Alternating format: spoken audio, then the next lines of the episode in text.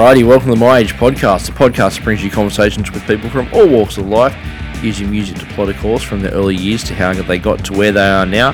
Hey Holden, hope you're doing well. Episode 65. If you're a uh, first time listener, you know, there's a 64 other episodes to sink your teeth into. Uh, if you're a long time listener, then thanks for coming back. Really appreciate it. So today's guest, one of the, ah, yeah, I couldn't speak highly enough of my guest today, Callum Preston. Um, the most inspiring person I can think of, the most creative person I can think like I've ever met, um, the most accommodating, the nicest, you know, everything you can, every positive you can, put, every, every positive attribute you can put towards a person, Callum has it all in spades. So, yeah, hope you enjoyed the episode. Um, sponsors, let's do that one. Today, well, my age podcast is uh, always brought to you by Gringo Bandito world's greatest hot sauce. I'm not going to plug it too much today because um, just keep it on the back burner. Um, because basically it's all out of stock. We we had a big promo with recently with uh, with Artists First, or another you know sponsor of the pod. Uh, had a had a um, promo with them for the new Offspring album, and it sold like it sold like blew my mind how many that was sold. So big up to Artists First. Um, big up to Gringo Bandito. You know, don't need to talk about Gringo Bandito too much, as I said, because there's nothing to buy at the moment. So, but that'll change soon enough. Um, my Age Podcast, part of the Podbelly Network. If you're, you know, if you're interested in learning how to do a podcast or get whatever's in your brain out your mouth into other people's ear holes, go to Podbelly Network. Sorry, Podbelly.com. Um, check out. There's a whole bunch of information on how to kind of do the damn thing, um, as well as a whole bunch of other cool podcasts um, from yeah weird and wonderful shit that you probably will be into. So yeah, let's uh let's not babble too much because it's a it's a it's a hefty episode, and I've got a song, a new a new jam. Um, the band is called Satellites. The song is called The New Control. Now, you if you're a long-term listener of this, or if you're into you know 2000s Australian pop punk, specifically Central Coast based. Uh, Trent David Crawford Esquire is the, I guess, the man behind the the, the brainchild of this band. Um, he wrote all the music and did everything, and then got a, a young, a nice. Oh, I shouldn't call him young. He's probably not young, but a gentleman from the Central Coast who's played in a bunch of kind of screamo-ish bands. Johnny, don't know his last name. Johnny, dude name's Johnny.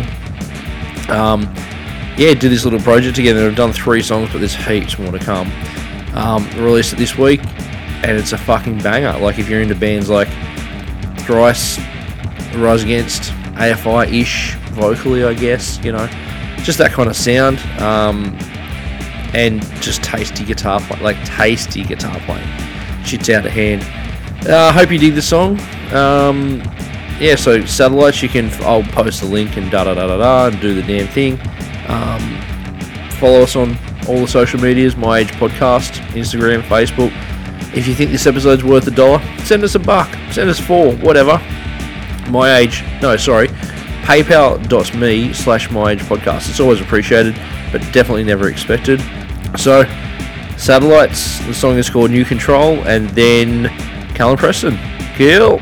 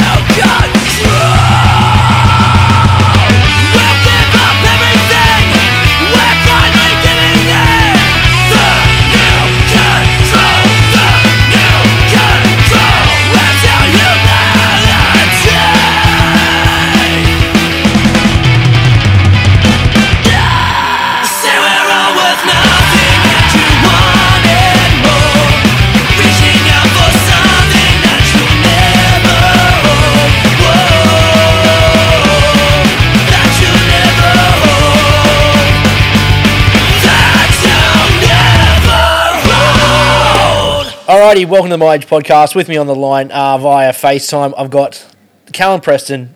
Look, if you don't know the gentleman, you know his artwork, you know the bands he's played in, you've seen things he's done. Um, he's been a friend of mine for a long, long, long, long time now, and I'm really fucking stoked to have him.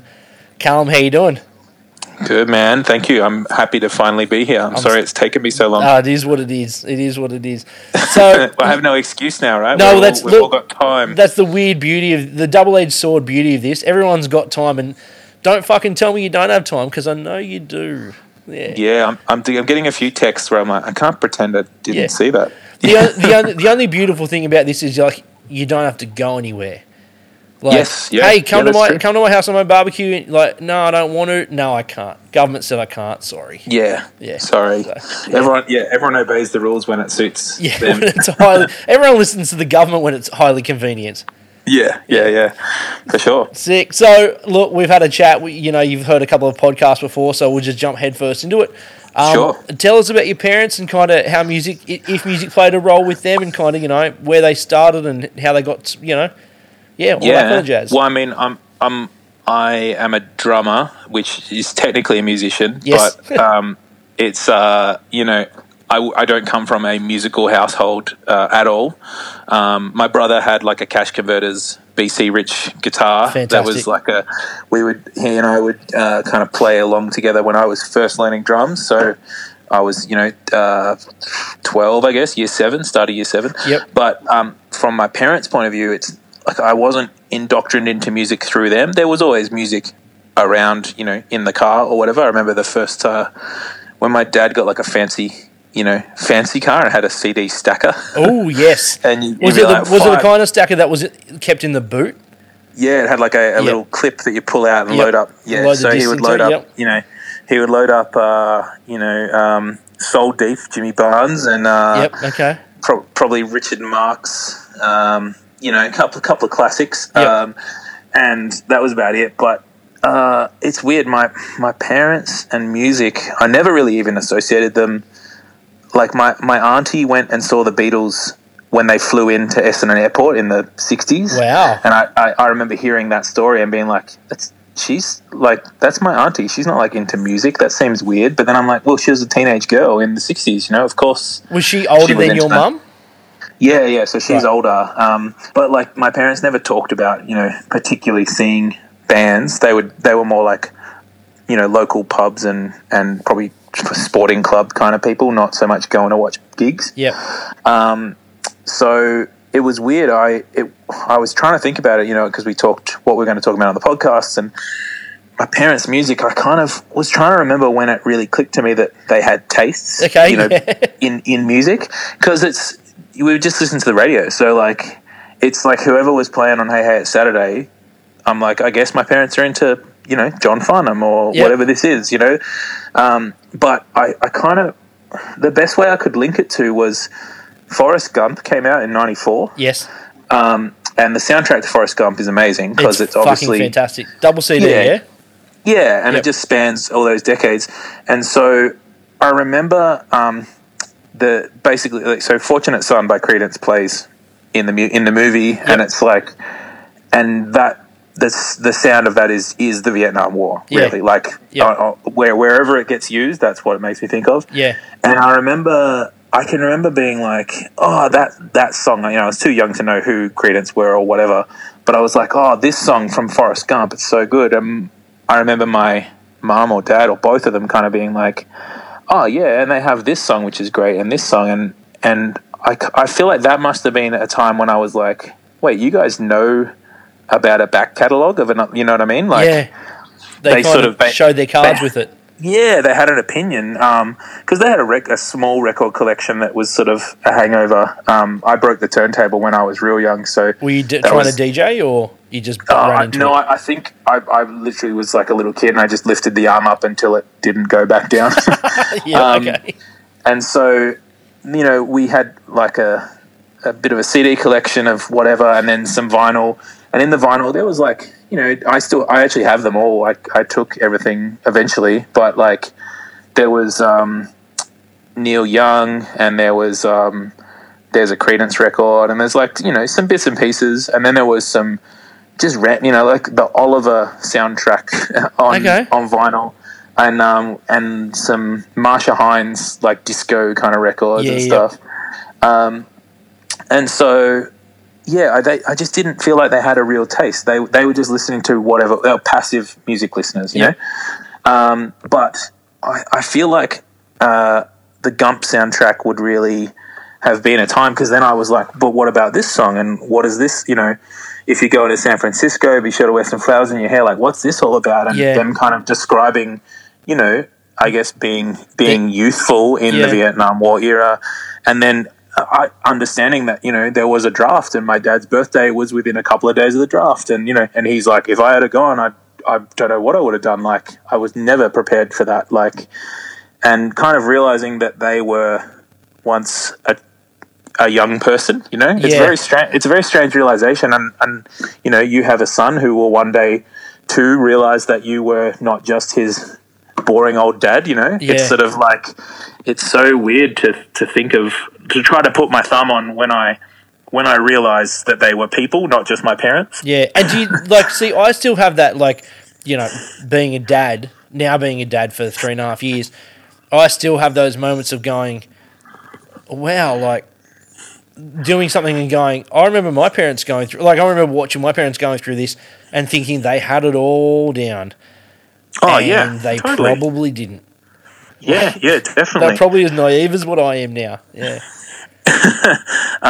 Yeah, and so and you know I'm I have an older brother. He's five years older than me, and so they had kind of by the time I was sort of finding music, he was into music as well. Um, And so you know if I'm like, uh, I guess you're probably like eight to ten when you sort of realistically start to have favorite songs beyond just whatever someone plays for you. Yeah, and, yep. and those favorite songs, you know, they'd be a lot different now. You know, now people go, yeah, my kids love the Wiggles and this and that and and whatever because and oh, my Spotify is you know old New York hardcore records and a bunch of kids music yeah. because and that's Disney soundtracks. Yeah, yeah, or, or it's Taylor Swift or whatever.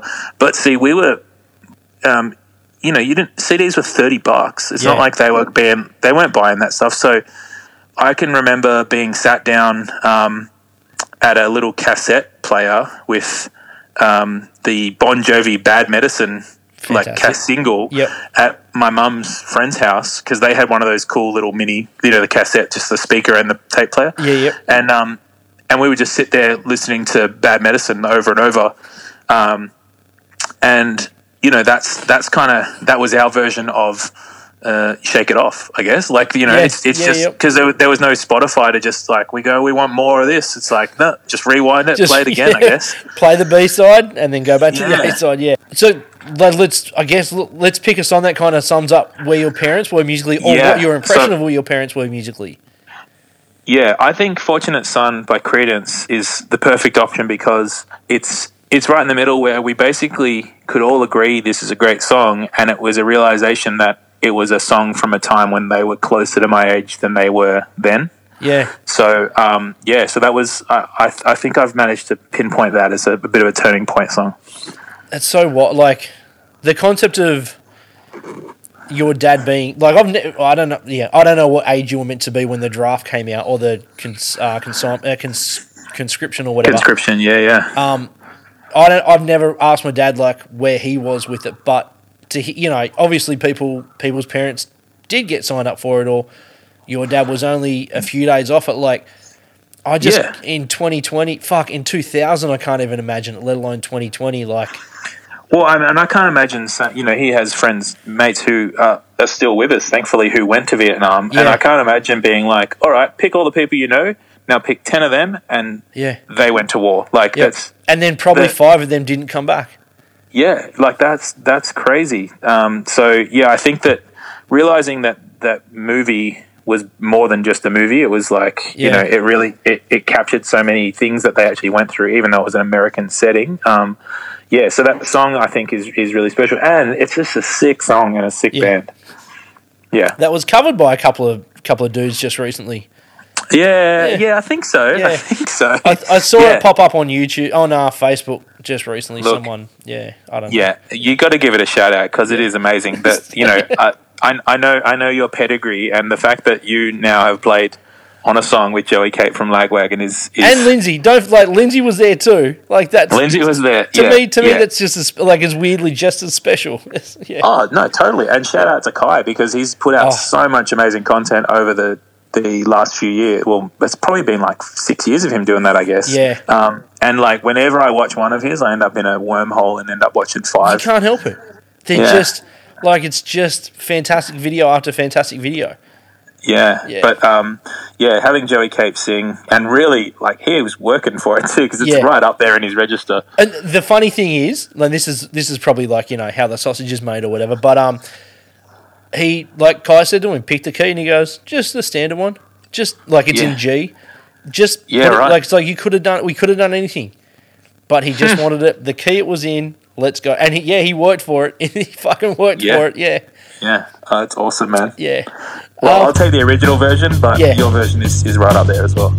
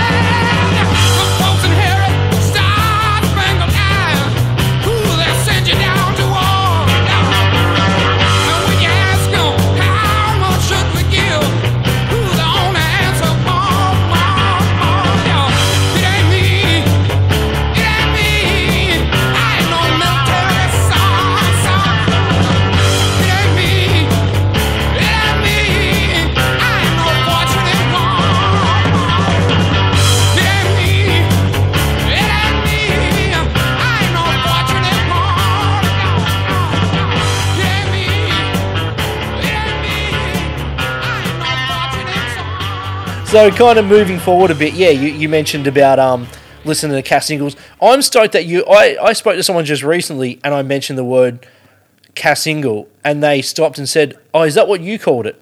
I was like, What do you mean? And they go, Oh well like we we just call them ca- cassette singles. I was like, Well, they're a Cass single. Like Yeah. but I'm, I'm stoked you were you were a part of that because like Is is Yeah. that what you called them? It's like uh, you like you know when you realize that like different people's families have weird names for farts or whatever because they Yeah. don't want their kids to say. And you're like, what do you call it in your house? Well, it's like my my thought was like so when I grew well this is when I was growing up my parent my mum would always call a face washer a flannel yeah, okay yeah, yeah, yeah. and like I'd go to you know you stay over at a friend's house and go oh you got a flannel and they're like what the fuck are you talking about Yeah, that's a sheep. yeah well like people just call it weird and wonderful things it's like no we're all on the same but we all know what we're talking about we all use these things but yeah so like I'm stoked you dropped the Cass single bomb because it made me feel that extra bit not as weird Yeah, So, there you go. yeah. I'm glad I could help. Thank you, sir. awesome. So yeah, it's, you, um, was your big brother like an influence on you? Like, I mean, I Yeah, guess yeah. especially being five years old, he would have been hitting the really cool shit as you were kind of. Yeah, Yeah. he was definitely like he he had it together enough that he like had a you know a nighttime a nightly listen on you know I'm imagining a Triple J and was you know making mixtapes off you know listening to, listening to Tunny on the request line. Yep, yep, yep. and um and so he had and he's also he's an accountant now and he was in in hindsight it makes sense because he would have cassettes where he would maximize the amount of time that you fit onto one side of a cassette. You know, Yep. um, so he had he had some great mixes that were like, you know, little snippets of of this band live at the Wireless, or um, you know, and so there was there was definitely great mixes that was like it'd be custard into helmet into uh, Jebediah live Yep. from something uh, into Weezer, you know, whatever, and then you know a random. There'd be like a random. I- I've, I'm always a, a sucker for any band doing a cover of anything, good, Mate, bad, or otherwise. Yeah, yeah. And so then you go like, oh, holy shit! It's um, you know, the Living End doing um, Soft Cell. Yep. Uh, whatever. Tainted what's Love. that song? Yeah, Tainted Love. And Yeah. you're like, holy shit! So, yeah, he was he was real good at that stuff for sure. And early on, I mean, they're the kind of later versions, but early on, he was definitely. It would have been Nirvana, Pearl Jam, Yep. that you know the grunge pr- pre pre Kurt dying era. So um, yeah, I mean we we we've been we've always been quite different our whole lives, but there was no doubt that music we had very similar taste in music for that period. I would say. Yeah, cool. Yeah. Um, what like were you listening to much radio, or was it literally just kind of just handed down? Yeah, I feel like it was it Like, was mostly handed you- down and Like yeah, sorry. you did, you did mention you did mention something that kind of doesn't really, especially for a lot of us, like doesn't really get mentioned, but I think is really important. Like you said, you know, you'd watch Hey Hey It's Saturday, and whilst they did have like Johnny Farnham or Jimmy Barnes and all the, like, the obvious people, the obvious Australians, like they Yeah. still had Friends Man, with uh, Rom, and a big one is um. So do you remember the band Loki? yeah, yeah, yeah, yep, from KI, uh, the Gold they, had a, Coast. they had a song called yeah, they had a song called "Not Like You," and they played on Hey, and it was like classic Hey Hey version where they, you know, one cameraman was handheld and he was like spinning sideways Yep, on the bass player, and and I remember watching it and being like, this isn't Hey Hey Saturday music. This is like closer to you know my kind of music. Yeah. or it's you know it's, it's what I've seen on surf movies or skate movies or whatever. Like, yeah, and then the other version of that on Hey Hey I remember is. Uh, Peter Andre doing "Funky Junkie" with a headset mic, wow, and, okay, and and the mic broke. Like literally, he comes out, does like a little like spin and a kick, and I guess he just like dislodged the battery pack, and the whole performance was just him holding his headset mic, kind of, and it was cutting in and out, and just even as a young child, just really enjoying the the terrible The awkwardness. like, the train wreck of this performance of Funky Junkie by To- Peter Andre. to give him any kind of props is a weird one, but Yeah. the alternative was like at least he went out there completely singing it, like and Yeah. not ad libbing it. Like that's pretty incredible because Yeah. considering how easy it is to just ad lib. Like, yeah, totally. yeah. But like, Hey Hey had um, like something for Kate played on Hey Hey at Saturday. Like there was, yeah, there was, it was real bands playing and they were playing live, which is um, is you know probably pretty rare for that time. I reckon. yeah. Because you can only imagine the head, the shit fight it would be to sync that all up. Like, Oh yeah, you know, totally. not have no dramas and that kind of thing. So yeah, like I, I thought, I think it's cool that you kind of mentioned that because not a lot of people do. Okay, so were you a big Rage kid then, like early morning Yeah, Rage? yeah, definitely a lot of Rage, a lot of like recorded VHSs of Rage.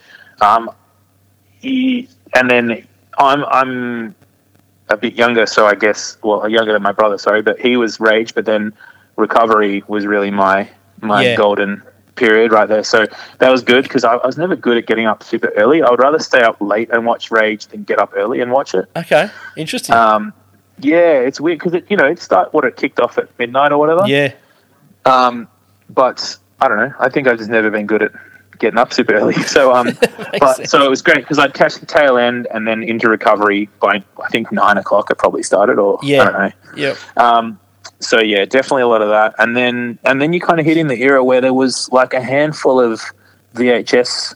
You know, there was like um, the Family Values Tour VHS tape, which yeah, was yeah, like yep, Korn, Limp Bizkit, uh, ice cube, orgy, like weird, yeah, a bunch of stuff. yeah, So there was there was First always those, and I feel like I feel like they kind of got handed around and bootleg.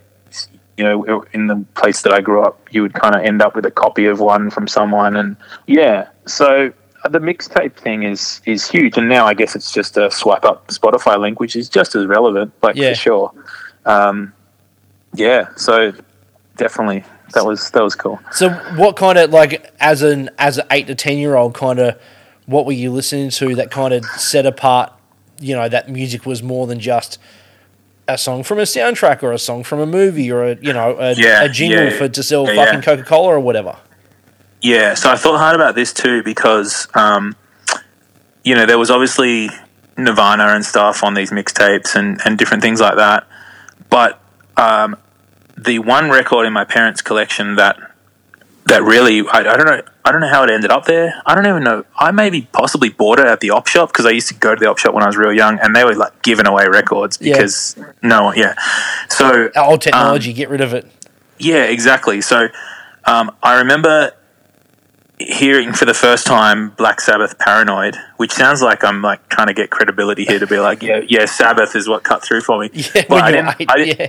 I didn't, I didn't like anything else on the record.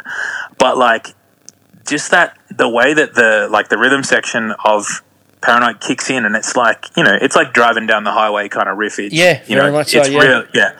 And um, I remember just thinking like it's not heavy. Like it didn't sound heavy to me. Like you know, I, I thought the name Black Sabbath and whatever I'd heard of it, and I was like, it must be metal, and metal is you know scary. Yep. But hearing that and being like, oh yeah, that just when it really locks in is so sick. Like Yeah. a really good four on the floor riff kind of thing, and Yeah. then the the other like the the twin to that would be um, Detroit Rock City by Kiss. Okay. From um, from the probably from the live Alive Two record, which Yeah. is the other record that I got super early. So those two records were they came right at the time that I was just sort of learning to play. I wasn't learning to play the drums officially, but in, in my grade six kind of school holidays, I convinced uh, my neighbor who was who had young kids that I used to kind of babysit slash hang out with. Yeah. Um, he he played the drums and still does. Absolute legend, Greg. And he um, What's up, I Greg? was like, yeah, what's up, Greg? And uh, he's still gigging too. What a legend. That's, um, that's pretty rad. so, uh, yeah, he was teaching me how to play drums, and I remember, you know, just the slowest sort of four four beat, just trying to get there, and then hearing Paranoid and hearing Detroit Rock City, and going like, man, these guys are at a at a forty, and I'm at a one. Like, Yeah, yeah. how do I how do I how do I crank that dial and and yeah, Paranoid. I can remember playing Paranoid and, and it, it being so fast for my leading hand that to be able to hit the crash Yep. in the middle, you know, on the yeah. four, I da- would- Yep. yeah, I would upstroke it. Like I'd be, it'd be my hand off the snare, and instead of being able to reach around and bash down on the cymbal, I You'd would be- just throw it, throw it upwards and hit the underside of the Wow. cymbal, like try, just like you know, it would have been such a bad rendition, but really, really like feeling, you know, plugged in and like trying to just trying to keep up with that shit. Yeah. Um, yeah. So I think that I think that I'd have to say that Paranoid or Detroit Rock City would be the two songs that I heard where I went, here's a song that I'm going to listen to on repeat 40 times and just just try to dial in and study it, you know. Yeah. And and weirdly, they're both from like at that time 25 years prior. Like they weren't modern songs At all. Yeah. yeah. Um, and I'm sure there was modern songs that I was still listening to, probably Collective Soul, Gel, or something. Yes. But, um, okay. Yeah. Yep. yeah, but yeah, those two songs really had had some cut through. So when I was thinking back to music as more than just background, I was like, yeah, and also not even knowing what Sabbath looked like, but but imagining them to be just like these rock gods, you know, Yeah. some kind of yeah, It's. It, I always find it weird when people talk about Sabbath because, like, in the same way that I would talk about, let's say, Rancid, okay, to like a mm-hmm. a 15, or 12 year old kid, they listen to it and, and not understand the impact that it had. Like, I listen to Sabbath these days and just go, oh, yeah, it sounds like this band, this band, and that band, but it's not heavy and it's not dark.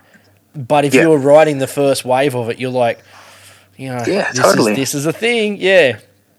yeah. I mean, and you know, the Beatles were were you know ghastly music in their time as well. Yeah, so it's that's like right. You know, not not that we're really we're not revealing the secrets of the world here to be saying that you know every generation has its shock factor, and Yeah. then you know that's all that Marilyn Manson is, and it's all that Yeah, you know it's what gangster rap became. It's all these things. Like everyone needs a villain to kind of yeah, and then each if it's like each gener uh, pardon me, each generation needs to up it, and you know, yeah, yeah, take it to totally. another level. Yeah. So Uh, do you want me to just? I'll just pick a song, or do you want to? Is there Um, any definitive let's you go want paranoid. Okay, it's, cool. it's it's a classic. Uh, I think Gene Simmons is probably a really horrible person. Yeah, so and doesn't you know need, not yeah doesn't need any kind of exposure, any more exposure. no no no, and um you know Ozzy doesn't need it either. But the other dudes in the band probably could use use the the royalties. So let's go paranoid.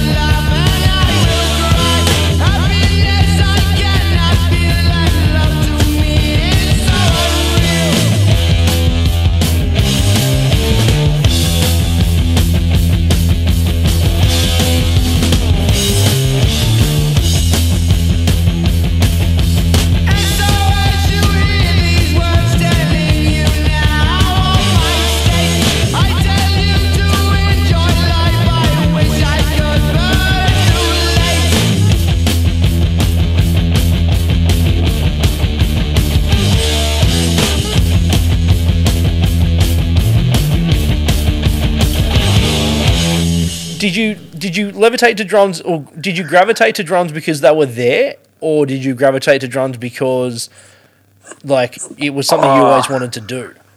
Yeah, they seemed they seemed more appealing. I think I did do like you know a few months of like acoustic nylon string guitar lessons Yep. at my school, but the school in year seven it was like all right, pick an instrument for like the school orchestra type thing. So it was a bunch of woodwind shit and some violins and stuff, and the and drums were on offer. And it just so happened that you know, in the previous six months, uh, while kind of babysitting these kids, I convinced their dad.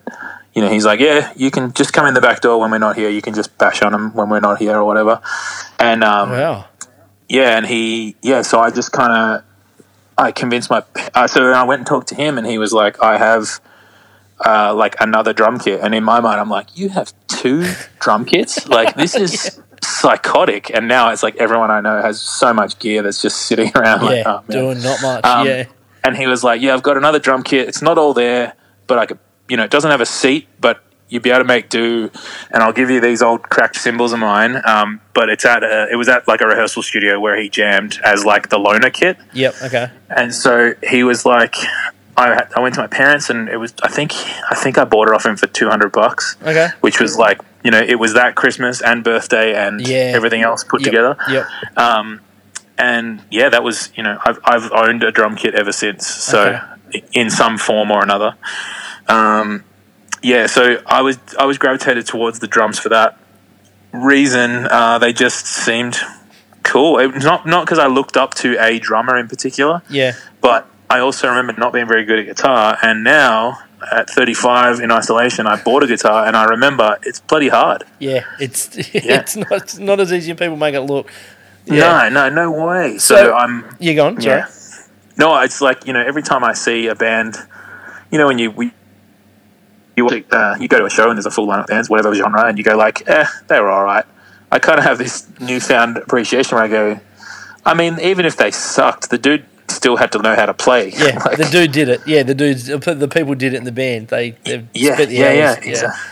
But you know, maybe and other people might look at drummers and think that, but to me, it's like a muscle memory thing, so I don't really think of it. But yeah, Yeah, I, I always I always look at drummers and think, you like unless you're unless you're a Travis Barker or fucking whoever, like unless Yeah. you're like a name drummer, I just feel sorry for you because you work the hardest. you work the hard. Like Yeah. if you're if you're a independent, like as in a touring drummer who a touring musician who doesn't have a crew, you're loading the shit in. No one's helping you take the drums. You're the first to set Oh, ah, up. You're the last to pack up, and I fucking I'm never. Yeah, I always feel bad and kind of just think, yeah, maybe you picked the wrong instrument. I mean, oh, I hope you love it. Yeah. and, and, and it's Oh, just I feel yeah. like drummers and bass players have a kinship though, because you Yeah. end up with a fridge cab that you have to load Yep. up and down some. some yeah, a but haggard three story building. Yeah, yeah, but being yeah being in a band, who who would do it? no, that's right. That's exactly right. So, um, what were your you, you listen to Sabbath and Kiss, and I guess Kiss kind of still have that. In the nineties, they probably still would have been considered, like you know, considered not jovial, but like safer. But Black Sabbath, yeah, like, I mean, you know, they, what- they were a disco band by that point. That's exactly like right, well and truly, yeah. um, and you know, they were still probably doing the, you know, the God of Love or whatever the fuck that thing is, where Oh, Simmons yeah, spits I out the blood. They busted out uh, God like of Thunder. the not the the nineties. You know, they'd already they'd gone um, no Unmasked, makeup, yeah. and then they then they'd gone like uh, Psycho Circus, I think, That's but that right. might have been even later. Yeah. but they weren't. They weren't. You know, there was nothing. Um, They were harmless. the, the the satanic panic of the previous decade was well and truly gone for sure. So, but what about with Sabbath? Like, what were your parents' take on Sabbath? Like, Well, that's the thing. That was another one of those moments because they knew, they knew what like, they knew Paranoid. They knew what the songs were and stuff. Yep. And I think I think maybe my uncle might have even had like some delvings into a little bit of Sabbath, and so they. I was. I, I remember being like, yeah, yeah, I listened to Black Sabbath, and my mum being like, oh yeah, Paranoid's a pretty good song. I'm like, oh, it's not very. it doesn't feel very. Uh, how unmotherly of you? Yeah, Yeah, so um, yeah, they were they were they were always aware, and that's the thing. They're always super encouraging of music. They never, um, you know, and especially like never grunge. Like you think that grunge. In my mind, I go, yeah, grunge must have been the scour you know, the scourge of all parents with their kids yeah, listening to this terrible music. But I remember like um, having Dookie, uh, which isn't a grunge record, but Hmm. my mum, my I I remember my mum like making dinner while I'm listening to it on the the one stereo in the house yep, and and her like you know nodding along to to whatever and going like oh okay yeah this is you know I wasn't trying to be rebellious so being like oh cool she doesn't mind this you know they don't mind this this music yeah. um, but yeah so they, they never had an issue with grunge stuff. Um, and then Sabbath stuff and, and Kiss especially they were like telling me stories about oh they're like, oh yeah in the 80s or 70s when Kiss toured like my I, I have much older cousins and they're like yeah you know in the newspaper there was a big you know there was Kiss mask cutouts and they had stuck them in the window of their house in wherever and, and and being like oh man like imagine there being Kiss stuff in the newspaper that's like so cool.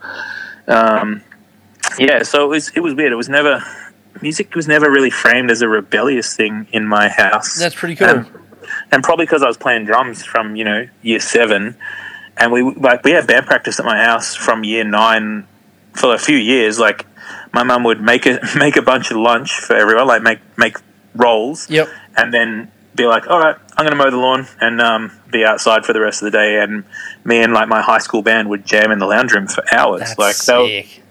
Yeah, they were really cool. It wasn't at all, you know, it's, I guess some people had the house where the parents were like, you guys can drink as long as you drink under our roof. Yeah, like, yeah. that wasn't, that wasn't my house, but my house was definitely like, if you want to have band practice, like, come on in. So that's really, like, we'd set up, we'd move all the shit out of the lounge room, set up in the lounge room, and then pack down and put it all back in every, every weekend. So Yeah.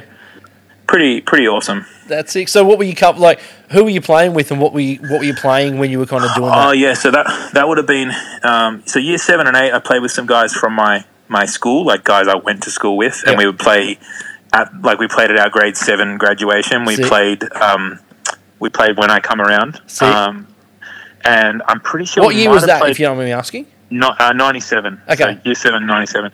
Um, and I'm pretty, we had a girl from our class singing with us, and I'm pretty sure we played Just a Girl by No Doubt as well. Sick. Um, and then that led to, so the, the, those two dudes and me, we, we played year 7, 8, and 9 pretty much together exclusively. Um, Did the band have we- a name? no, it was just, it would just be like that. They'd be like, "Oh, it's the school." I went to like an Anglican school, and they'd have assembly once a week and chapel once a week, which was basically assembly with some some religious stuff Some chucked in. or something? Yeah. And so they'd be like, "Oh, you know, you guys, you will you perform at the at the chapel?" So like, I, it's so mortifying to think of now, but yeah, when I was in like year eight, we would like get up and play. Um, like we played Me First and the Gimme Gimmes version of Julio down in, by the schoolyard Hell yes. at our at our year eight, like they'd be like, "Oh, so here's the the Reverend doing his prayer or whatever," and now we have a musical number from Callum, Peter, and Dale. Like, let's do this, and um, and we played like a bunch of that stuff. We played uh, violins. We Yep. played.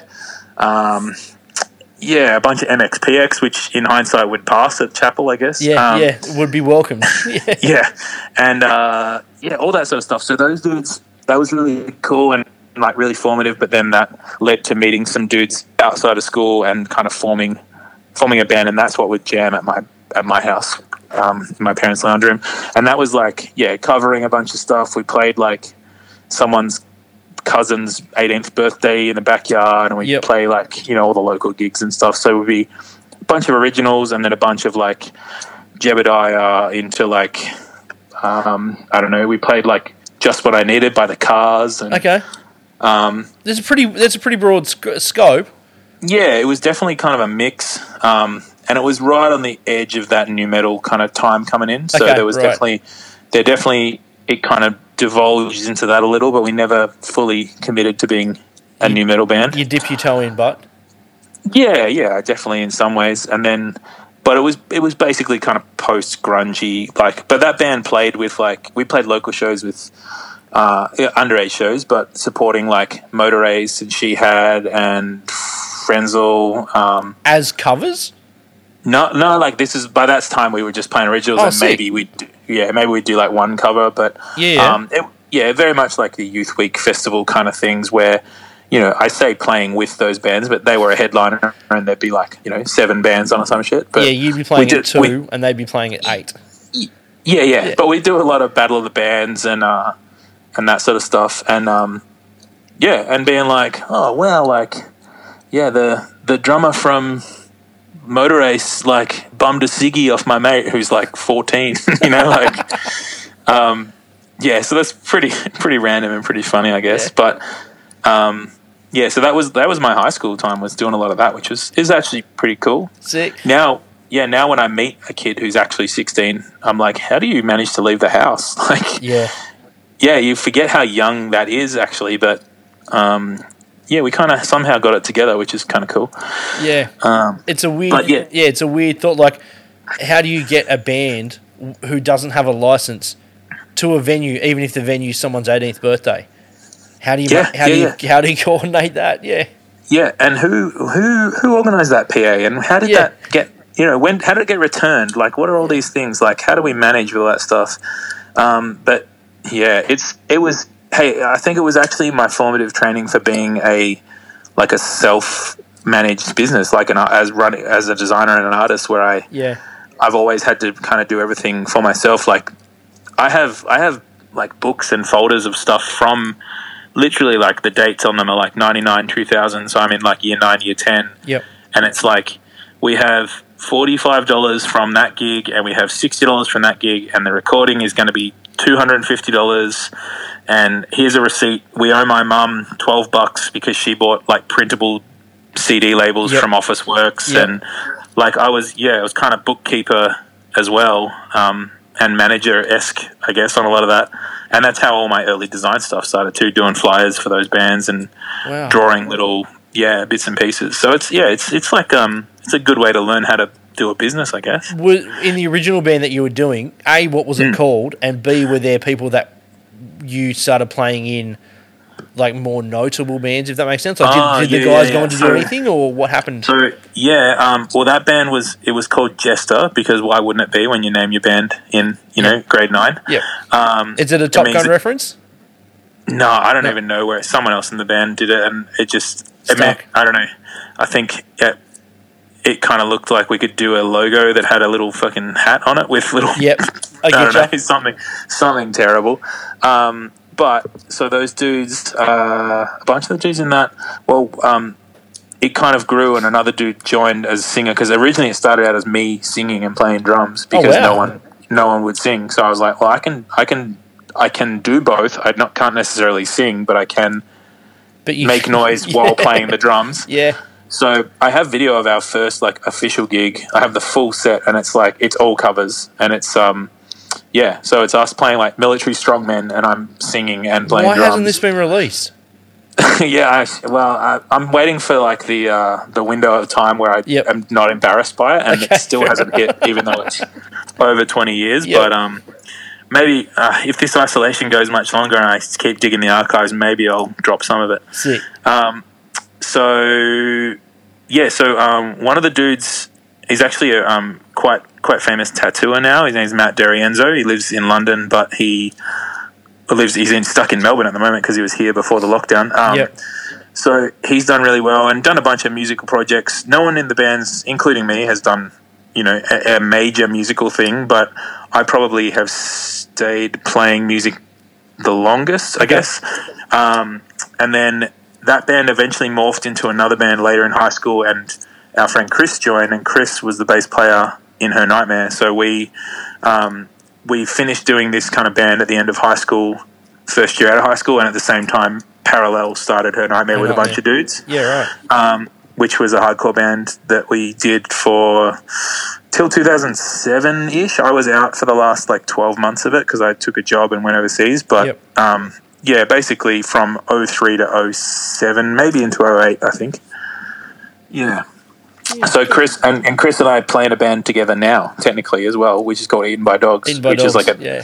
an, an old country kind of band. And um, so yeah, he and I just you know, it's like straight up like lifelong friend kind of vibe where we just you know you go, "Oh, yeah cool whatever like there's not even any question about like Is is Chris Poi? yes yeah yeah, Does yeah. does he still like to get nude? No That's the question. he- that's actually the question that my mum asks whenever she says how how's how's Chris doing and I go good she he doesn't still take his clothes off all the time does he um but he has a he has a beautiful young family and uh, Awesome. no he's he's he's he's not nuding up but it's a different time Joel getting naked in public is Yeah. is um it's quite a microaggression now compared to Well, The- also the there's intention of it back consequences. then. There's consequences of being a 35 year old man running around naked. Like you can kind of pull it off when you're 20. Yeah, yeah, yeah. You're just a dickhead then, but you're that's right. you're you're on a list somewhere if you do it when you're 35. That's like you're You're not allowed Yeah. within 200 yard meters of a school when you're 35. yeah, exactly. So I think that he's actually quite lucky to have gotten away with it so much. But um, yeah, no. So that was sort of the evolution of the band stuff. But um, other guys in the band. Um, Still, they're all still playing music, and Tim, who ended up singing, is doing stuff under the name Wamala on, uh, which is his last name, but on it's on Spotify. He just put out a record, and Um, all of our friends from that era, some of them are doing great work. Our friend Ed has a band called Heads, based out of Berlin and Melbourne, kind of co-based. Yeah. Um, and so, like, there was some great bands from our kind of local scene. So I'm super thankful for that, for sure. Um, and yeah, lots of opportunity to play. But it's weird. It should have, you know, it being in a band wasn't a rebellious thing for me, particularly um, because my parents never had issue with it. It was like they just kind of were like, "Yeah, cool. You used to play soccer, and now you play drums. So yeah. cool." This is the new activity. Yeah, and I think you know maybe ten years prior, it would have been a real like they'd call the local church to try to pray me out of it or something. But um, they were just like, yeah, cool. Like they were never like, oh, you're going to make money doing this, but they they also could see that that wasn't really probably the dream. The it was more like yeah, no, yeah, it wasn't. And I mean, it'd be weird to meet a kid who's 16 that's like, this is how I'm going to get paid. Like, getting to play with famous bands was enough payment in itself. We would have done it all for free. Well, get into And- play like in my mind, get into play at you know being from Sydney, get into play the Iron Duke. Yeah, That's yeah, yeah. like that was the that was the dream. Anything Yeah, above I that was just like fantastic, whatever. But the Iron Duke was what we needed, and I'm sure for you it was probably the Art House or something similar. Yeah, and I, you know, when I was in that band, which which was not a, a band in a scene, it wasn't a hardcore band or a punk band. It was just like a rock band.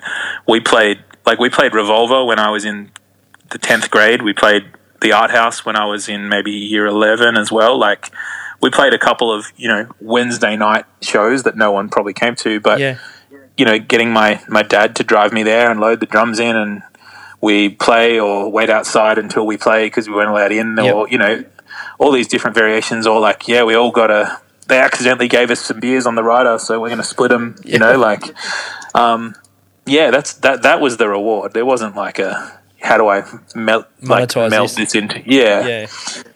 So yeah, it was cool, Sick. but yeah, not, not, but really accepted, which is so amazing by my, my parents for sure. Yeah. So, have you got a song?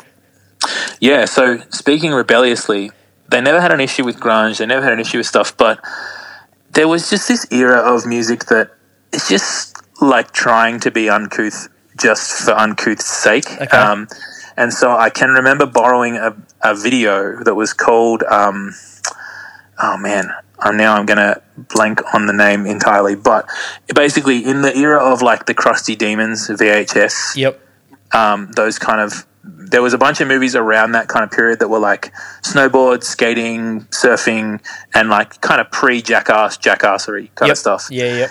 And um, there was a video that I had that I borrowed off Rowan Dodds, who played in Hit List eventually. He played bass in Hit List. He went to my high school. He was older than me, and he uh, the video cut from a section, and it cut to um, it cut to this dude just just teeing off on rollerbladers and just calling them like every name under the sun and a bunch of stuff that uh, you know in 2020 you- you'll be quickly cancelled for for saying Yeah.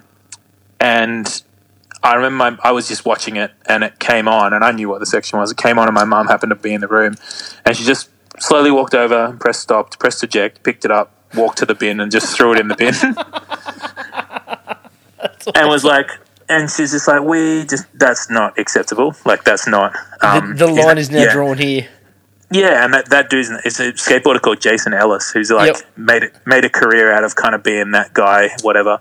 And um, it, and I was like, oh wow. And so I feel that uh, like bands like Guttermouth were kind of falling into that ter- territory as Yeah. well, where they just like it wasn't it wasn't about the sound of the music; it was the content of the lyrics and the skits in between, and and just this, this sort of stuff going on that was yeah, it was kind of um, it was kind of wild. But I think that probably like yeah, the amalgamation of that would be just anything by Guttermouth Yeah. would be in there. Someone off Musical Monkey, I suppose. Yeah. Um, yeah, it was. I can just remember them kind of going like, "I kind of hope this passes." Yeah.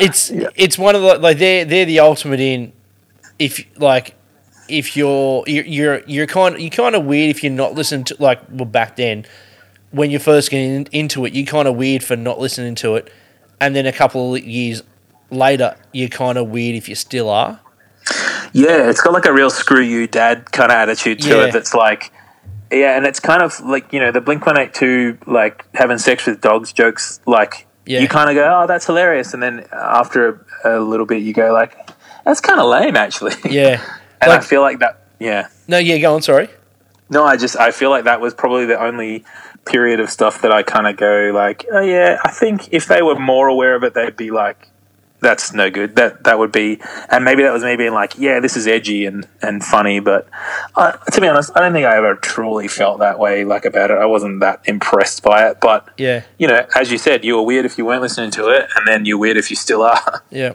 it's yeah, like you think, like think of it. So this is gonna this is gonna be weird, but like, uh, Jungle Fever used to cover "Lipstick" by Guttermouth, which is a really highly offensive song, yeah, yeah, yeah. but it was, it it kind of skirted that line between like it was comic, it was really really funny because they were saying shit that a 13 year old kid would think. Yeah, Maybe, yeah, yeah, totally. Like, I, like I can just, I can't imagine like how I'd react if my son, when he's of age, go, like puts it on, and I just sit there and go, "Wait, is he talking about his, about his mother? Like, Yeah, yeah. is yeah. that what you think? Like, Yeah. it's- Well, yeah, and I don't know if I had a if I if I have a son and he comes home wearing a shirt that says Jungle Fever. I don't know how happy I'll be about it either. You know, like the like the time marches on and things change, and you kind of think better of them. yeah, Um, and so yeah, I think that a lot of that sort of era crusty demons, and it was a lot of like girls flashing their boobs and like yeah, dudes doing this stuff, and like I totally see now why it's so problematic, and also how it if you're not a little bit, uh, you know, if you can't think for yourself entirely, bands like Guttermouth and and some of the things. There'd be some people that that really rubbed off on and turned them into the type of people they are, which is Yeah. perhaps not not ideal. it's Um, it still blows my mind that Guttermouth will tour, and I see Yeah. people getting excited about it. Like people of our of our era, like you know, of our age, thirty five plus, going, "Fuck yeah, Guttermouth's coming out." It's like, really? Yeah, Like, yeah. is Well, that where you're at? Okay. Yeah, yeah. I feel like we are in Stringer's ears just pop, perked up somewhere in Canada wherever he is because he's like, "Don't you diss Guttermouth?" And like, I would, you know, occasionally it still comes on in some sort of random Spotify mix, and I do like him, but it's just, it's funny to me that they managed to make a career out of just being like the shittiest dudes in the room. Yeah, and and doubling down on it, like just Yeah. kind of always going for it. Yeah, Yeah, which in a way, Frenzal were doing that too, but somehow they managed to do it with like this Australian tongue in cheekness that doesn't come across as badly, you know. yeah, Um, and you know, early on they were doing songs like "Racist," which is like yeah, an anthem against racism at a time when it was like completely acceptable for people to be yeah. laughing, Absolutely. laughing at uh, you know, laughing at kind of really like shit that you look back and go, "Whoa, that's blackface," and that's you know, that's a funny accent thing you've done, and Yep. whatever. But Frenzal managed to do it well. I don't know. Yeah, they're very clever about it. yeah, yeah, yeah. Sick. Um, I'll pick a. I'll pick a. Fuck, I can't even. I'll have to, we'll, have to, we'll have to do some research about the song we picked. But I guess coming up now, we're going to listen to Guttermouth. I, can't, I can't even. So now, now we're part of the problem.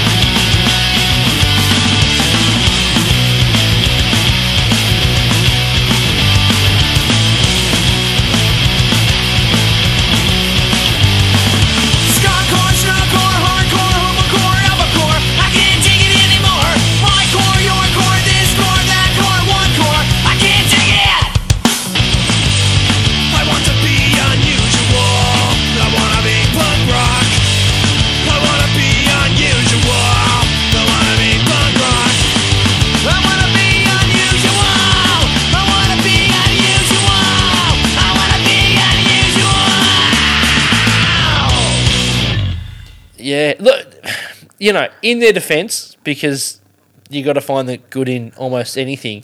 When they wrote a great song that didn't have weird sexual slurs, like weird, you Yeah. know, or weird misogyny or or whatever, Yeah. like End on Nine, which is not on the Musical Monkey album, which is on um. Uh, fucking, I can't think of it. It'll come to me in a second. Someone's yelling at me now. But like, End on Nine is a fantastic punk rock song. Yeah, yeah, Like, they've totally. got And some They fantastic had all the punk rock- punk rock sensibilities in Yeah. their playing for sure. Um, and you know, and they were in the mix on all those you know Punk-O-Ramas and all that stuff that you'd kind of you'd be like, yeah, yeah, sweet. So I just always put them in that category with your strung outs and Yep. no use and all that stuff. But um, yeah, I guess you know at at some point you you, you outgrow the fart jokes Yeah. in it to an extent. Yep. To an extent, not entirely, but yeah. I mean, the fart jokes are never really going to be that offensive, but it's yeah, it's No, about, no, yeah, it's about writing songs using f slurs or whatever towards rollerbladers. It's like ah, I don't. Yeah, yeah. That's you know you know what I'm talking Yeah, about. absolutely, I do. Yeah. um, okay, so her nightmare. You were Yeah. you were from the inception of the, you you were playing drums from the inception of the band. Yeah, that was basically like our first two months out of high school, I think. Yep.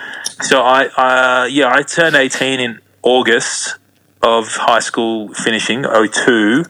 So I reckon we must have started like probably actually, yeah, no, we would have started. Yeah, this just maybe even in the January. So two, some of the dudes were Chris and I were in one year level, and the three other dudes were in the year below.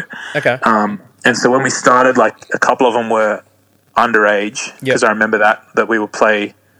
Yeah, we. Well, I mean, I had my license. I was the only one in the band that had my license, and then um, yeah, we we played the art house, and a couple of them were still underage.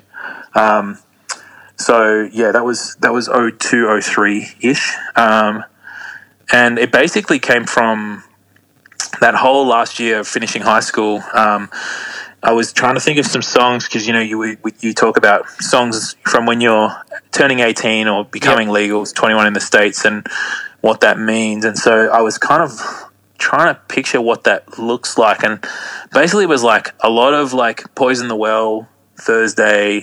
Um, So, those kind so of- how did you shift? How did you shift from, you know, Guttermouth and Frenzal and Recovery and all that kind of thing? Ah, did yeah, you, good did, did it just get? Did you like? Because I can't remember how I got swept up in it, but I definitely owned a Poison the Well album and Yeah. that kind of thing. Like, how do you, do you remember how kind of you transitioned from one to the other? I mean, so I really liked. I remember I really liked uh, the drive-in, Yep. which is like not uh, not in the punk spectrum of this punk spectrum. It is on the punk spectrum Yeah. for sure, but um, I didn't understand that deeply at that time. But then I remember being 18 and going to like Missing Link and stuff, and you know you'd flip through the Guttermouth and stuff, and you'd come across something like that. Um, actually, Shano, who was in. Um, he was in Fuck It I Quit and King Brown and a bunch of other bands. Um, He uh, he was he had really like he was really good at LimeWire as well. He had a lot of like yeah, right. stuff. Oh, that's how you get it. Of course. Yeah, yeah yeah.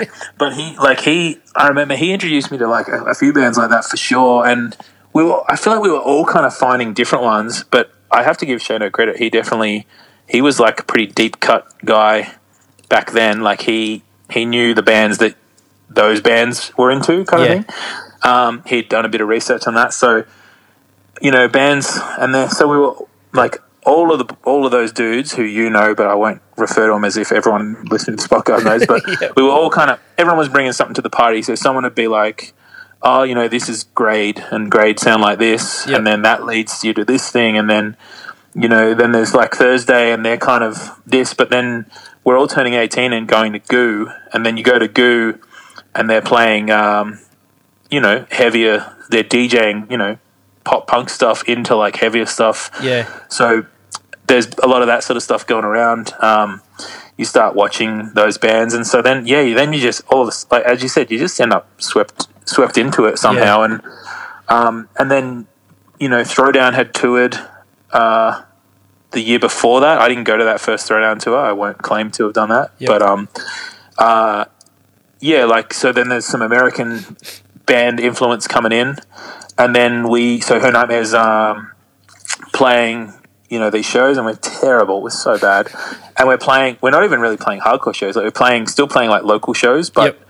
as the like hardcore band on the bill. And there's like at that time, there's probably like a really there's us, and then there's like a screamo-y kind of band, and then a bunch of you know I don't know what whatever you would call it kind of bands.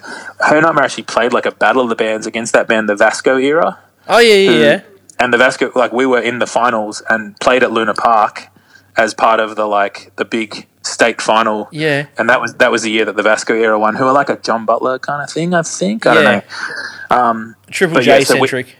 yeah, and we like we played that show, and all of our friends came, and there was like a huge circle pit, and people like spin kicking and shit, like ridiculous. Um, very funny, but ridiculous. Um, and so, yeah, I think that the songs around that time, it really, I had to think about it, and like it really boils down to driving to the art house, watching a show, possibly playing, but usually watching because we weren't really getting shows on a Friday night, that Yep. kind of vibe, and then the Thursday night going to Goo, Friday night art house, Saturday night go to uh, the art house, watch something, and then go to Switch afterwards, or Yep. go to Switch and watch a show.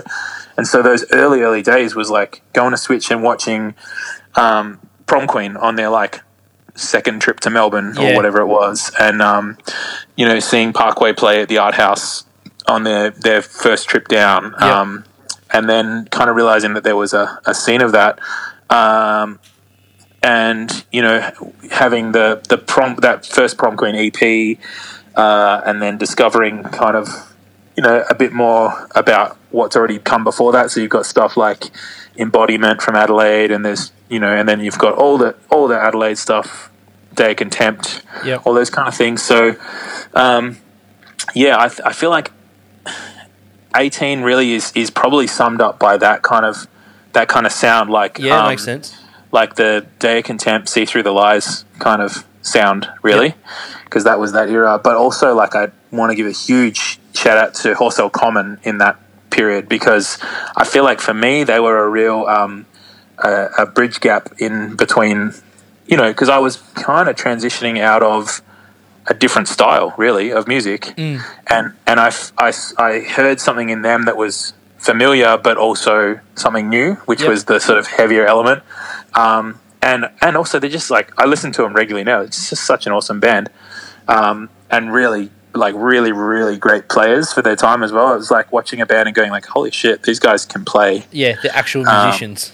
yeah. Yeah, and then and then you know they were this band that kind of had clean singing, but it was angry, and then then then, then Crips would yell, and there'd be like heavy parts, and then Crips would be moshing to you know prom queen or whoever, Yep. like Yep. And you know you're 18 just like taking everything in and being like wow what is what is all this stuff so um, I, f- I- feel like day of contempt see through the lies is the song that i want to put for this kind of era Sick.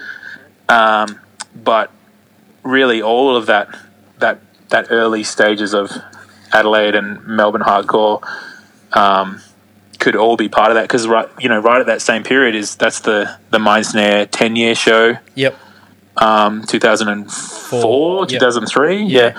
Um, and just being like, holy shit, this is a room full of men, like old men, and they're all trying to kill me. Yeah. Um, And, you know, they all had beards and they were all like two feet taller for some reason, Yep. except Maunder. Um, And just like going, fuck, this is crazy. So, yeah, but um, I think Day of Contempt, See Through the Lies is a good reference because definitely with all of my like friendship group, it was like on any weekend that we couldn't do those things I previously listed of like going to Switch and doing whatever, it'd be like, all right, we're sitting on some shitty plastic furniture in someone's backyard somewhere with a Yep. fire barrel, and we're we're all playing that, and like the the the slim pickings of girlfriends that were around, like in that time, were patiently just in the corner, be like, these morons are like, you know, people moshing in a backyard around a fire, just being absolute goons, but um, somehow, you know, we were all having a really good time. Yeah. Um, yeah, that's kind of, that's my like my my memory of being eighteen. you know, if you had if you had a license, then there was nine people in your car. Yep. Highly you would- but yeah, you made it work. Yeah, Yep. yeah, yeah. So that's um that's my my my song for that period. Fuck yeah.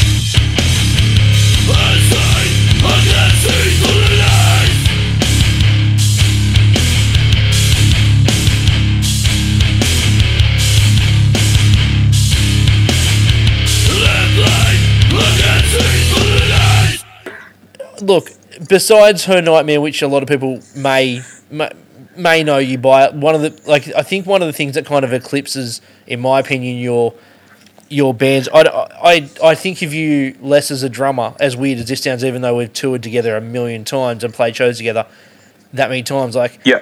I I I think of Callum Preston as an artist, like an, an all encompassing Oh, artist. That's nice. Um, But so like, where did the art? And this could be jumping back really, really far. But like, where did the art thing come from? Like, were you were you a drawer from a kid, or did you pick it up at high school, or how does that kind of how does your creative self manifest that way? um, it was it totally like hand in hand with music really Okay. like it it was um, yeah doing stuff as a kid for sure but then as i was describing earlier of like being in these kind of high school bands is like starting to draw flyers and logos and stuff like that and then really the tipping point was like discovering that kind of hardcore scene and turning 18 and going to these shows drawing making the first her nightmare shirts like uh, and then the first shirt that I ever did for a band that wasn't my own band was for Parkway Drive. Like it was the, it was the sec, uh, it was the third Parkway shirt that ever existed, Go and on. it was the first, and it was the first shirt that I had ever done that wasn't just for Her Nightmare, which Her Nightmare only had two shirts before that anyway. yeah. Um, What was so- the design? Do you, oh, you obviously remember? the Parkway one, Yeah. yeah. well, it was um, it was like a band photo of them standing in a field full of those yellow flowers on the way to Adelaide. You know how everyone yep. stops and gets that photo. Yeah, yeah, yeah. So it was like I downloaded that onto my mum's computer, onto like the family computer, kind of messed with it, made it into a two color thing, and did it as like you know it had like some scratchy font on Yep. it or something. Yeah, yeah, yeah. Um, yeah, and the, the the her nightmare shirts were very similar. I think it had like I did a it had like Marilyn Monroe with like drips coming out of her eyes or something. Okay. And yeah, you know, like the, it's like totally cliche band merch stuff, but they were that was like it was right place, right time where merch wasn't actually that big of a thing when that all first started, but Yeah. within a year and a half, it was the biggest thing. Like So you didn't. So you, like I always envision you as like not a child prodigy of drawing, but like you were drawing Ninja Turtles or Transformers or whatever. Like Oh, as a young yeah, kid, yeah, was that No, part I of it as well? Or Yeah, yeah. I, I drew. So the the formative part of that is like skateboard graphics for sure. Like oh, of drawing, course, yeah, yeah. drawing skateboard stuff. Um, Tony Hawk came to Melbourne in '96 and did like some signings and a demo before pre-video game Tony Hawk. So Yeah.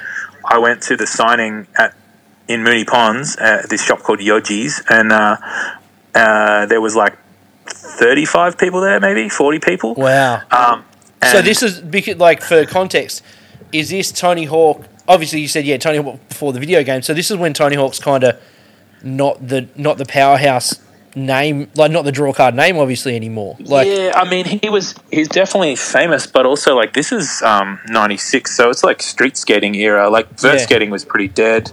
yep, Um, yeah, so he was. It was like him and like a bunch of random other people, like a this BMX guy called Rick Thorne, and like oh yeah, yep. so there was there was some other skaters, and they did a demo um, the day after at this place way too far away for me to get to.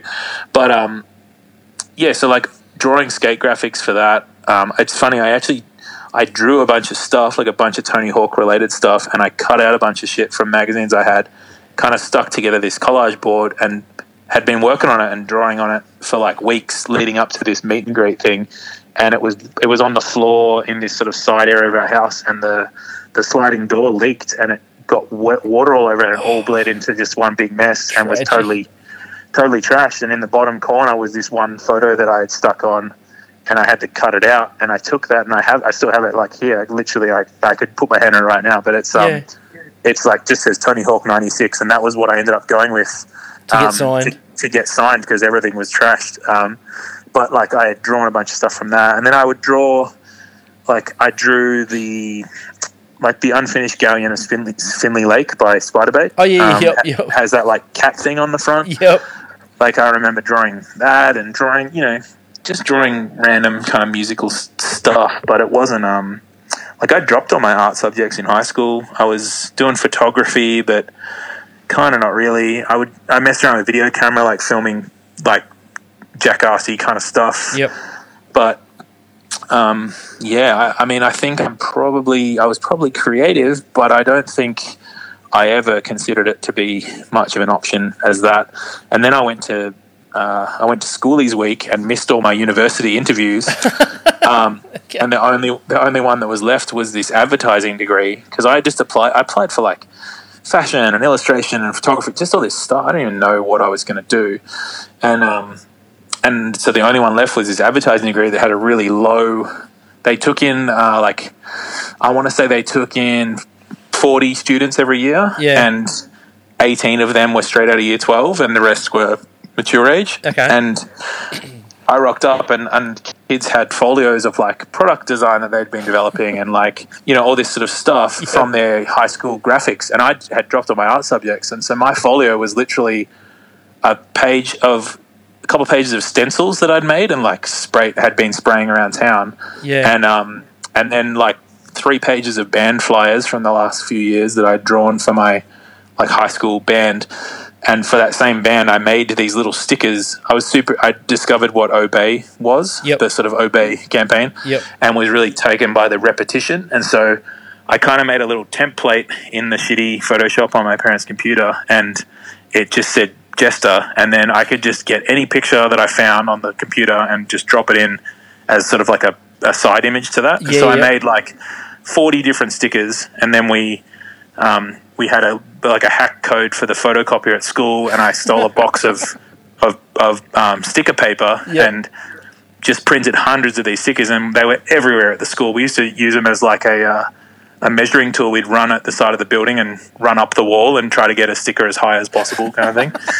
um, and so my folio was literally that. Like it was a bunch of bullshit, and the people who were looking at it were like, "I don't know what this is," but but but the stencils is actually what really they were like. This is interesting. Like it's kind of like guerrilla marketing stuff, viral, blah blah blah. Like they probably didn't use that word because it wasn't even really a thing then a thing, yeah. um, and they were like, okay, and they they let me in.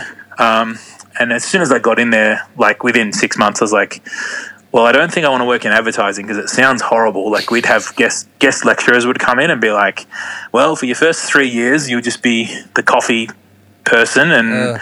then you know if you have any ideas someone else will take them and claim the credit and like i was just like what is this and it was like you know still early 2000s so it's probably a 90s hangover version of what advertising was Yeah, yeah. um, and but all of everything I learned in that course, in some way or another, I've applied to the rest of my creative life. So Yeah. you know, um, without even realizing it, like in marketing, everyone at school was working on campaigns to try to do like Heineken for the tennis, and I was like. Uh, how do I promote her nightmare at Stonecutters? Like, oh, cool, we'll make flyers and I'll put an ad for this clothing company on the back, and that'll get them to pay for the printing. Okay, now how are we going to distro it? Oh, well, we'll do this and this, and you know, all that sort of stuff. Um, Yeah. It, it all it's all connected. It's all interconnected for sure. Yeah. But yeah, I mean, I, I don't, I don't, um, I definitely don't introduce myself as a drummer at the moment. Um, and and people that does come up occasionally. Like I'll they'll say, "What do you What do you do?" And I go, "Oh, I do this and this and this." And then someone will be like, "Are you still in that band?" I'm like, "Oh yeah, yeah, I'm in the band." I'm like, oh, "Yeah, okay, cool." Like it's such. It used to be so much of my identity, and now it's sort of. It's a bit further down the line. With no disrespect to that, it's just like that's what happens, you know. Yeah, absolutely. Like, because, you know, Yeah. you did, you you drummed in Miles Away for yeah, so I played for played Miles Away for like two years. Yeah, um, kind of between albums, but leading up to Endless Roads, I started kind of jamming and writing on like two tracks that ended up on Endless Roads, or variations of them ended up on that. yeah, yeah. But but it was I was only ever meant to be a fill-in, but it just ended up being two years worth Two years because old, yeah, because they weren't playing that much, and also they're just the best, just the best dudes. So like we just had fun, and and everyone was kind of developing their lives a little bit, and um, that yeah, it was kind of perfect, and and I was a fan, like I was just a fan of the band, so it worked out great for me to be able to get to play in that. and step into it. Yeah, absolutely. Yeah, So, you know, I I know you've done a bunch of amazing things, and I've watched with awe and amazement and every kind of adju- like word you can think of of positivity. Oh, thank you, man. Looking on, but like, what are some crowning achievements that you think of? Be like of your life in the last fuck, you know, after you kind of finish playing heavily in bands and that kind of thing, and and design and that kind of thing took over your life. What are some crowning achievements? Be it like things that blew up unexpectedly, or something that you were particularly proud of, but you know, all, all that kind of stuff. Like, tell us about something Yeah. that you've done. If that's well, that's so. But the band stuff, like for me playing, eh, Miles Away for me finished in like uh, late two thousand nine ish. yeah, Yeah, very basically end of 2009, I think was that. And so, so we're talking like yeah, the last decade really. What I've been last decade ish, what I've been doing. So yeah. Um, man, like doing full album art for a bunch of well, I did it for Miles Away. I did the Endless Roads artwork, but yep, doing like and I did it for her nightmare when I was in the band, uh, like for the first record that I did. But um, you know, getting to work on multiple Parkway records to do the full layout, the Parkway DVD, um, and then the Parkway book, which is like yep, three hundred and fifty odd pages, uh, with like months of like I went I went and stayed in Byron for two weeks, hanging out with each of the dudes, going through boxes of their shit and scanning, you know, ticket stubs and Wow. railway passes and stuff, um, and because and ju- and literally just making it up. I did I'd never done a book before. I was like. Pig called me and was like, "Can you do it? We want to do something special. Like, what do you reckon we might do? Like, some kind of zine or something?" And I was like, "Man, I feel like there's so much here. Like, we could do a legit book." And I did the research and was like, "We could print like a hardcover book if you're like you have the buying power to do this." Which sounds weird for Parkway to even be considering yeah, maybe not doing something big, yeah, but but him going like, "Okay, cool, makes sense. Yeah, let's do it. Um, go ahead." And I was like, "Oh, well, I don't know how to do it. I'm just saying."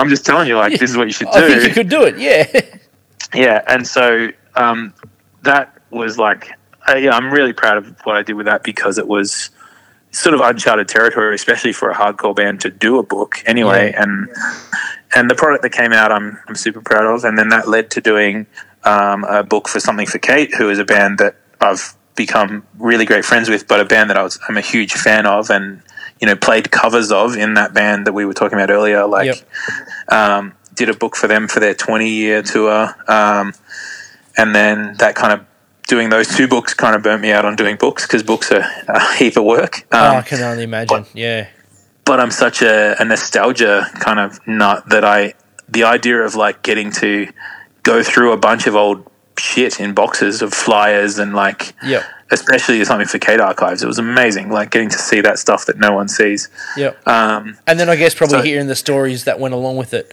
Like you Yeah, weren't just yeah. seeing you weren't just seeing a tour schedule. You heard about the third night when this thing happened or whatever. Yeah, exactly, exactly. So seeing seeing that and like, I'm a real big fan of like of an of, of an object that is has had its life. Like seeing a you know a beaten up old road case that has all these kind of scars of of of the times it's had, and Yep. being like, holy shit, look at that sticker of the old tote logo or what you know whatever Yeah. it is that's on there. Um, so that sort of stuff's great. And then design wise, um, like heaps of shirts over the years, just like which is always never, never, ever not fun to do a shirt and then to see it as a shirt is Yep. just like the best. And so I've been lucky to do that a lot. Um, probably the like the big one would be I did the Violent Soho like triangle with the skull in it. You know that Yep, like yep. the the Violent Soho logo. shirt, yeah.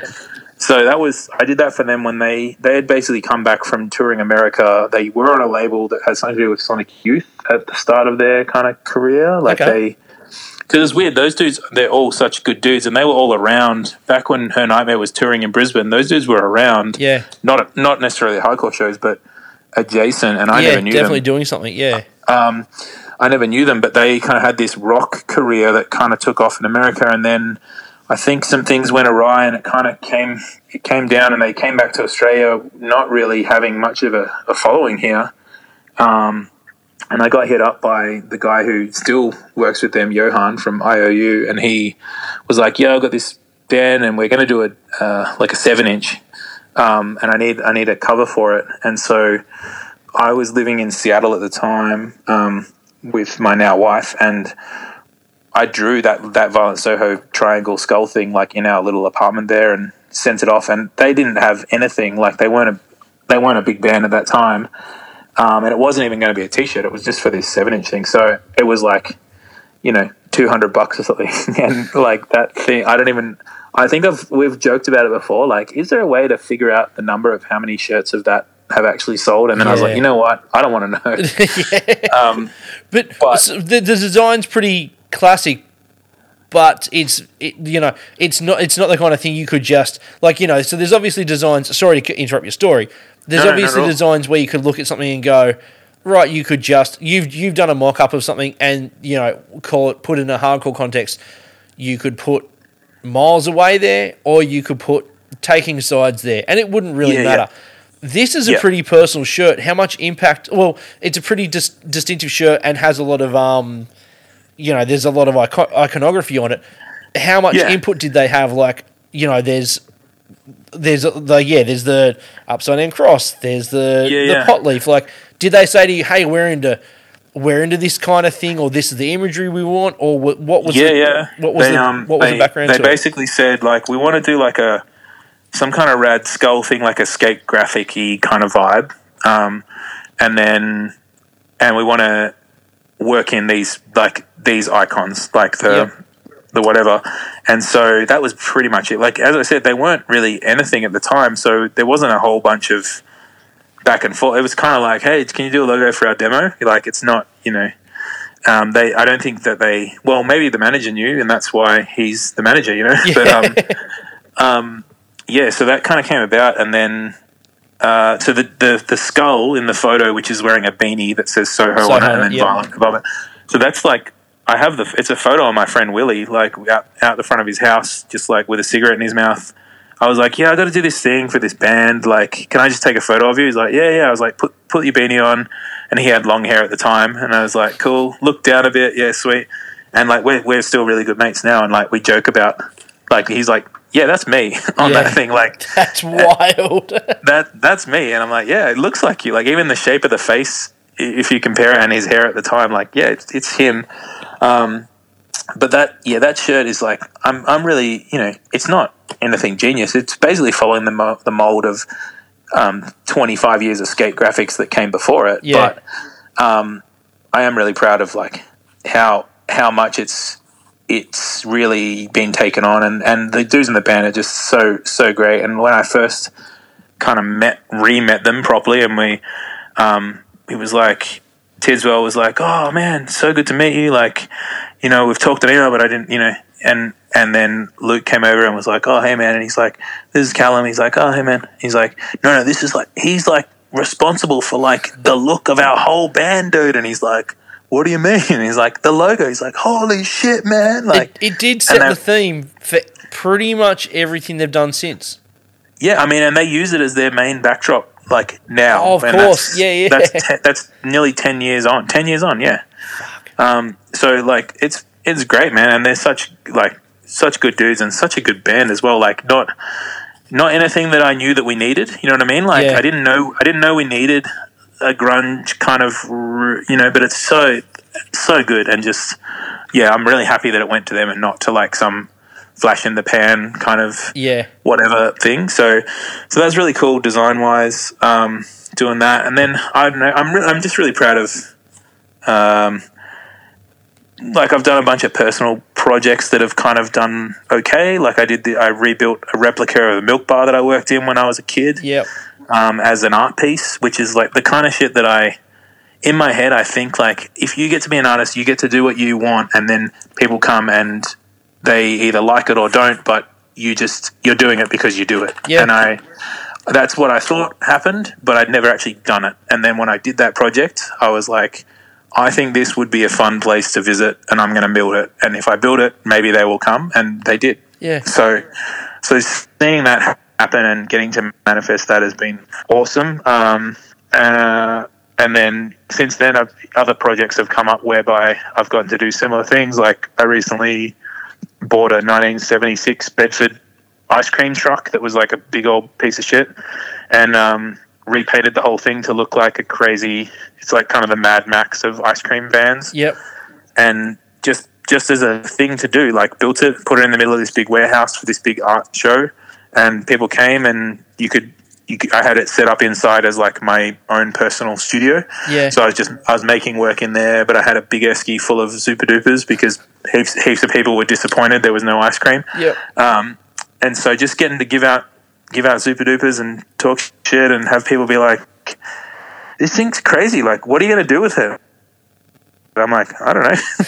I, I've got to figure it out, but I've got it now, and just kind of messing what, around. And What came first, the idea to do it or the van availability? Um, I want, wanted to build out a truck. That was the original idea was Yep. to build out a truck of some kind because I have this sort of I, I like a bit of an idea, and the milk bar is the same thing. I really like rooms within a room. So like Yeah. I guess it's it's like it's like a tree house or a cubby house or any kind of thing. It's like it's not a real house, so you can kind of make it a bit shittier than it should be and whatever. So I had this idea of like getting a box truck and building an art show in the back of the truck and Yeah. then park that in the art show. So you're like, oh, it's just a truck, and then you realize no, the show is inside it. So in in my hunt for that, I came across like two two terrible photos of that van. You couldn't even tell what it was on Gumtree, and I was I couldn't really. The guy wasn't very good at communicating on Gumtree, and I was just like, I just need to go. So we, my wife and I, and, and our friend, actually our friend who is the Violent Soho Skull, Yeah, right. we we we drove up like two hours to country Victoria and went to this dude's workshop. And as soon as we walked in, um, my friend Willie, who is the skull, just like he like turned the corner, looked at it, and goes, "Ah, well, I guess you're buying this," and just walked out. Because it was just as soon as you saw it, I was like, "Oh man, it's so like yeah." And that era of you know ice cream truck and the sign writing stuff is so much of what I do. That's sort of nostalgia-ish, but like hand painted and whatever. So Yeah. um, yeah, so it's currently in storage. It, it will it will live to see another day. It actually had plans to be used um, to sell some ice cream out of for a special event um, through a friend of mine, uh, but that event has since been postponed. So you know that'll one day hopefully come back around. But Yeah. I had I've had inquiries about it from multiple people, but they don't realize that it's like an actual pile of shit and it doesn't drive. Like you got to tow it. Yeah. They're like, "Hey, can we bring the ice cream truck down?" I'm like, "You got to get a tow truck Or a and- flatbed. Yep. yeah. yeah, yeah. So, um, yeah, I don't, I don't know, but I mean, just just getting to do creative stuff, and also being, I've sort of turned my focus a little bit to be. I really like being able to just be a bit of a handyman and like help people with solutions to stuff. Like, Okay. And I don't. I'm not a trained carpenter. I'm not a trained tradesman, but. I kind of look at everything like it's a Photoshop document, if that sounds right. But I kind Like a I'm like a real life Photoshop, you you can actually put your Yeah, hands yeah. on. Yeah. yeah, I go, yeah, well, it's just layers, and you know, if you're going to build something, it's got to be able to support itself, and and then you know, with great friends that are tradesmen, like people like Carlson, who you know, and Yep. and and Mickey and Meathead, and different guys that are like, I can always pick someone's brain a little bit and go, I'm thinking about doing this, and then obviously YouTube and whatever. So it's been really nice to like do little things. Like I recently just I bought a welder and have been like making some furniture welding stuff Wow. just because I, I wanted to sort of experiment a little and then it just opens up another avenue. I kind of I, I, got into video editing and through design and that was really exciting me at the time and I did a few music videos for some bands and got some good stuff going. Um, but then that kind of you know every, there's a lot of people doing video and they're all really good at it and Yeah. people are like yeah have you seen this and it's the latest camera and this is the latest editing stuff and and I go oh man I think I'm not as passionate about it as I thought I was It's hard. And it's so- a hard thing to keep up with. Te- like because it's yeah you know it's a, pe- a slab of timber is always going to be a slab of timber. The the latest Yeah, the yeah, latest yeah. software or the latest camera or the latest lens is always evolving. yeah and you got to know your strengths too like I I I feel like I, I have something creative to offer when it comes to like making a music video, but I'm not the best cameraman or I'm not the best editor. So it's like, okay, now if I ever do that stuff, I like have the idea, but I have the idea of the crew that I want to use to shoot it. So I have a couple of people sense. I work with and go, yep, that guy can do this. And, and I'm learning that that's kind of the way of the world with that stuff. No one, no one does everything themselves. That's stupid. And I go, oh, I've been doing it wrong all along.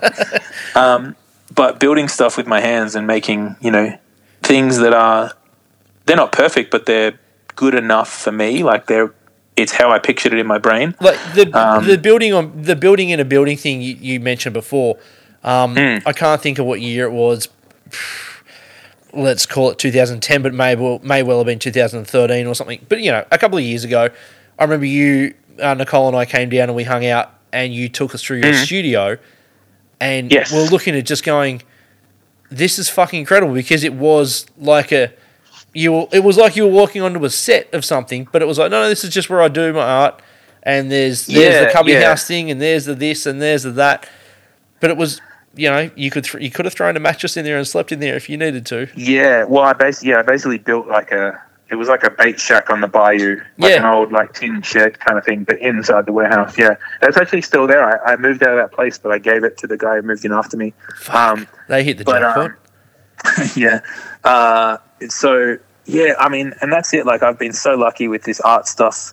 Basically, when I was in the band, like 2004, when Her Nightmare was starting, is the same time that through graffiti and street art, I met a bunch of dudes and I moved into a, a space with a bunch of people. And now, like 15 years on, I'm I'm still in I'm in a space with one of those guys, but we only just moved out from being in one with multiple of them. Um, and it is it's very much like my dream as a kid, which was the the Ninja Turtles like underground lair, the Yeah. base, like the the island from Hook, yeah, um, you know, the the bedroom from Gleam in the Cube that's in the underground like bunker thing, like yeah, yeah. all of yeah, all of that shit is you know has had an effect on me, and it's it's uh, difficult to outgrow it. That's fair enough. That's But- awesome. yeah, but it's but it's so you know it's to me it's like way more visually uh, it's way more creatively exciting than a white clean room, you know. Yeah, absolutely it is. Mate, I've had a blast doing this. I hope you have too. Is there anything else you kind of Oh, want to man, touch on? totally. Is there anything else you want to touch on before we kind of pick a last song?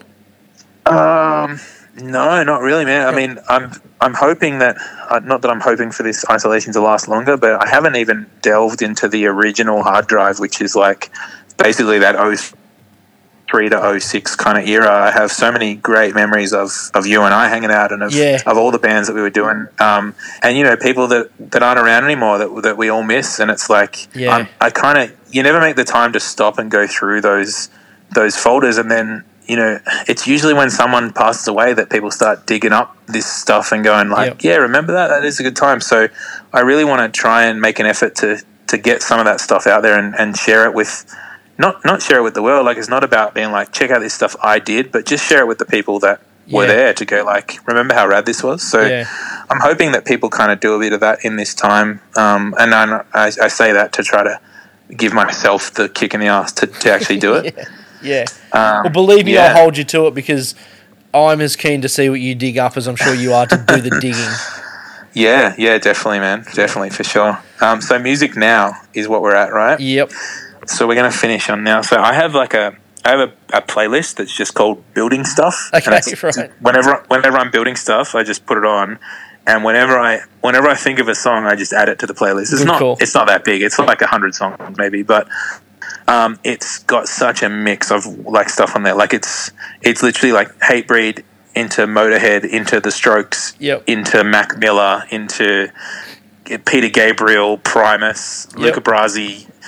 Like there's band, there's embarrassed, like there's like Incubus on there, like stuff that you go like, huh, remember that song that I used to listen to, and then you like put it on the list. Yep. Throw and it on so, there. um, and basically, then I'll hear a song in a movie or a TV show uh, that I've long forgotten about, and you kind of become obsessed with it. Yeah. Um, and Yep. end up playing it a lot. So for me, that song right now is the song "Highwayman" by the Highwaymen Yep. which the highway the highwayman is um, A Kris. Kristofferson.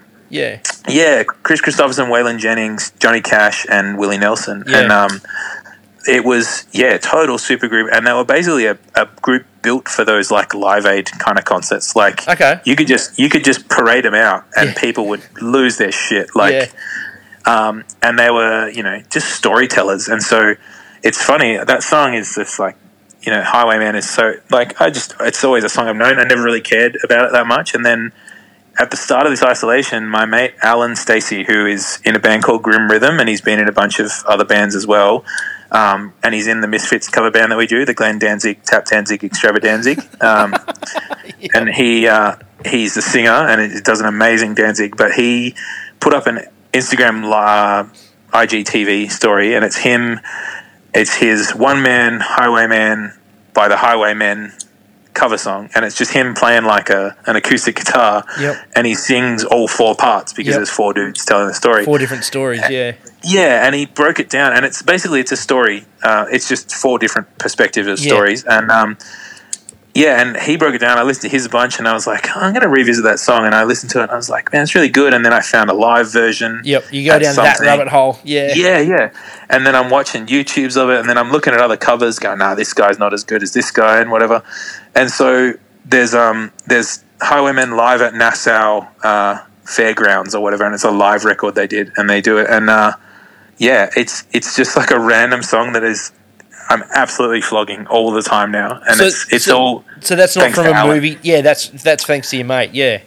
Yeah, yeah, it was it was literally like one of those things where the right the right at the right time, the right cover of it came along that like reignited my spark. And I just also think like those supergroups are so interesting and I, I kinda I picture it to go like, I wonder if one day you know, Tyler from Luca Brasi is going to be like a, you know, 60 year old man and he's on stage playing with, you know, with, with Luke from Soho and like, you know, whatever, Yeah. like just like a random, Yeah. it's just such a funny concept to think of like these these you know weary travelers that have done a full career in music and then they put together this supergroup like it's yeah it's really rad It's yeah. It's look, there's no reason why it wouldn't happen. Like or, or couldn't happen. It just seems so. It's one of those things that just seems so far away. But I'm Yeah. sure, like, if you were, you know, the same age as Johnny Cash or all the other guys in the band, it was something that they probably wouldn't have thought, oh, this will never happen. And all of a sudden it happens. They're like, oh, this is the greatest thing ever. Like, this is, yeah Yeah, yeah. all and you kind of see it you kind of see it with um you know with like these bushfire concerts and stuff you end up with like you know Chris Cheney from the Living End playing guitar for uh, for Jimmy Barnes and Yep. it's with you know with this other dude singing and then it's whatever um Well, I thought about it with um, they uh, a bunch of people did the, I don't know what the fundraiser was for, but a bunch of people got together and did, um, Evie Part One, Two, and Three. Oh yeah, yeah. That was for uh, Wave Aid. That was when the, Was the Wave Aid, it? when yeah when tsunami hit Yeah, Bali or whatever. Yeah, so that had like Jet and it had Grinspoon. Spiderbait and Yeah. Grinspoon. Yeah, yeah, amazing. Like, and that's a, that's another one that I, when I do remember that I smash that as well. Like, Yep. Um, but yeah, Highway Highwayman just um, and I, I recently went to Austin, Texas, and we went to um, you know did all the touristy stuff there, and that's where Willie Nelson has his Fourth of July barbecue every year. It's like a big concert thing, and Yeah. um, and you know we went. There's a Willie Nelson statue there, and um, I don't know this the the storytellingness of it. It's so it's just interesting to me, and I, I've just been really enjoying walking along. Like it's kind of it's getting dark early here. It's been kind of cold, a little bit rainy. So walking back, luckily for me in this isolation, I can go from my house to my studio because they're a few blocks away. Yep.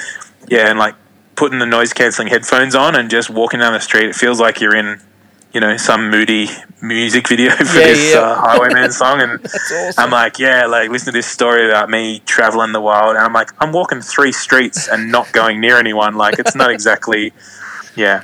Anyway, Not- yeah, mate. I did not see that song coming, by the way, at all. And I'm Yeah, good, It's good. fucking great. Yeah, yeah, well, I, I encourage people to to like really take it in, and the, the different voices and the tone in them. It's just so rad. yeah, mate. Yeah. Thank you so much. Thank you, Well, man. It's I've- been so nice to catch up. I'm fucking stoked that you know we we've nearly hit two and a half hours. I, Jesus. like the first hour was just you and me riffing, but um, yeah, I'm fuck, mate. I'm fucking stoked. I, like, I'm just, Yeah. I'm only sad I didn't get to put Tenacious D in there because I know that you're one of the only other people that actually gives a shit.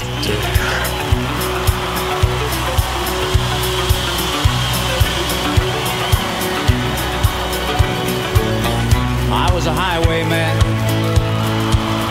Along the coach roads I did ride. With sword and pistol by my side. Many a young maid lost her baubles to my trade. And many a soldier shed his lifeblood on my blade. The bastards hung me in the spring of 25 but I am still alive.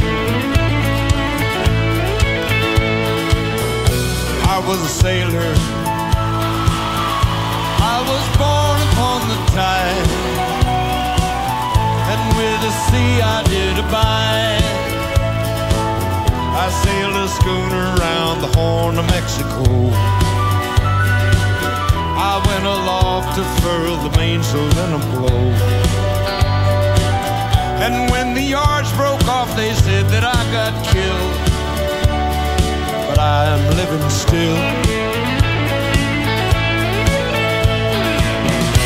I was a dam builder, across where steel and water did collide. A place called Boulder on the wild Colorado.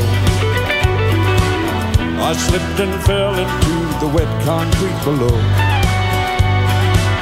They buried me in that great tomb that knows no sound, but I am still around. Always be around and around and around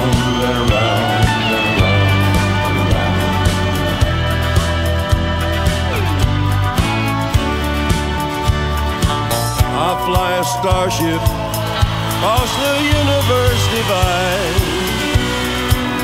And when I reach the other side, I'll find a place to rest my spirit if I can.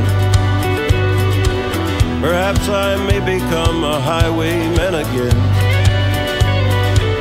Or I may simply be a single drop of rain. But I will remain and I'll be back again and again and again and again and again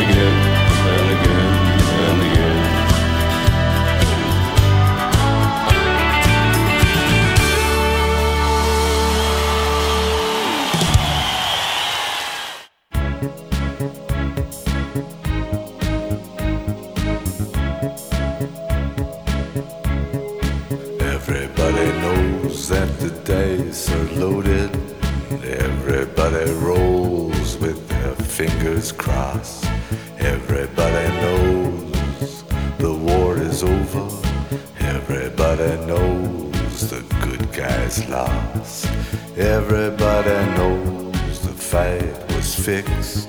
The poor stay poor, the rich get rich. That's how it goes.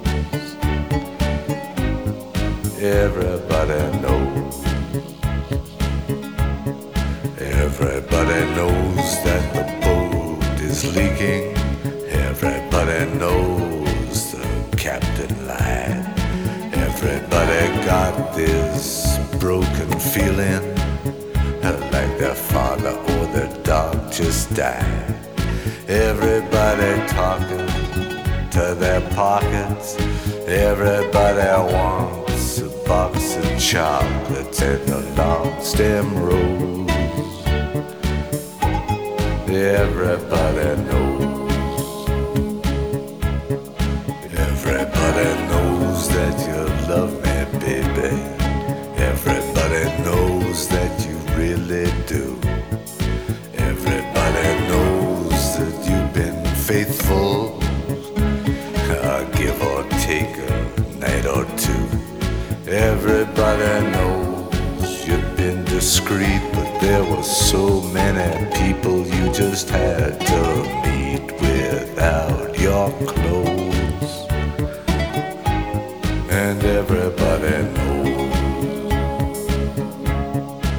Everybody knows. Everybody knows. That's how it goes.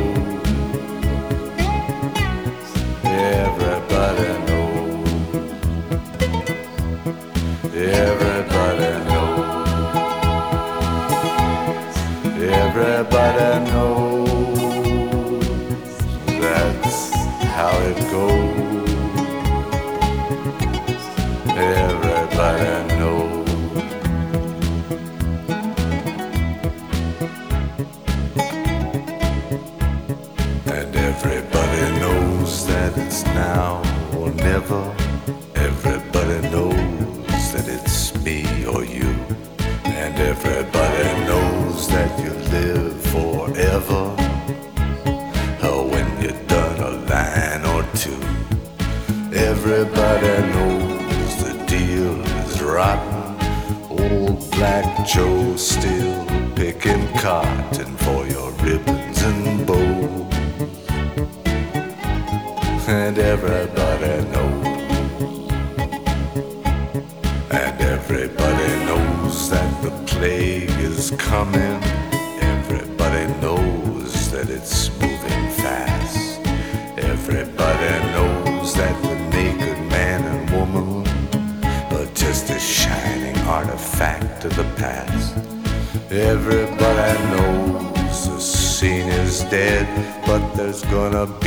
Meter on your bed